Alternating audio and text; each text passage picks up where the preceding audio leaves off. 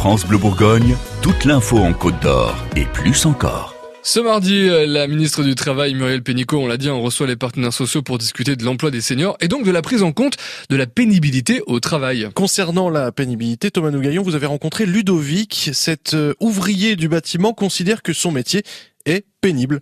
Oui, casque sur la tête, lunettes de protection, chaussures à bout renforcées. Ludovic, 41 ans, travaille pour une entreprise du BTP à l'œuvre actuellement sur un gros chantier dijonnais. Bah, moi je considère que c'est un métier assez pénible, qu'on porte quand même pas mal de charges. On est concerné par le bruit, par le froid l'hiver, la chaleur l'été. Euh, c'est pénible, mais c'est pas encore reconnu en tant que tel. Quoi. Et pourtant, quand il rentre chez lui le soir, Ludovic avoue qu'il est crevé. Les fins de semaine sont terribles.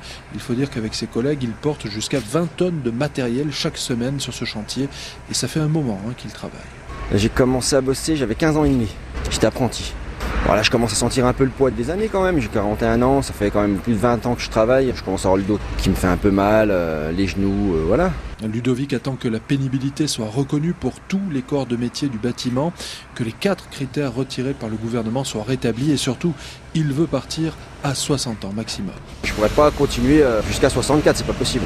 Justement, Thomas, on veut obliger les gens à travailler plus tard, mais après 55 ans, bah, c'est très compliqué d'avoir du boulot. Exemple avec Jeanne, elle a 58 ans. Et eh oui, pendant de nombreuses années, Jeanne était responsable de l'accueil dans une société dijonnaise, mais à 55 ans, son employeur a mis fin à son CDI. J'ai eu une rupture conventionnelle de mon ancien emploi et donc après tout ça, ça a été très difficile de se, se remettre sur la route, de se faire confiance. On se dit qu'on n'est plus capable de rien, regrette cette mère de famille divorcée qui avoue avoir souvent pleuré à l'époque dans les bras de son jeune garçon de 18 ans. On se dit, mais tout ce que j'ai fait là jusqu'à maintenant, depuis l'âge de 17 ans quand même, personne ne reconnaît ce que j'ai fait. Je suis bon à mettre à la poubelle, quoi. C'est incroyable. Après trois années de galère à envoyer des lettres de motivation auxquelles très peu d'employeurs ont répondu, Jeanne a enfin retrouvé du boulot. Elle travaille depuis quelques mois dans une association et si son contrat est à 35 heures, il est aussi extrêmement précaire. C'est un contrat aidé, donc euh, sur une période bien déterminée, donc il y a déjà euh, un an et puis après une autre année, mais c'est coupé en plusieurs fois.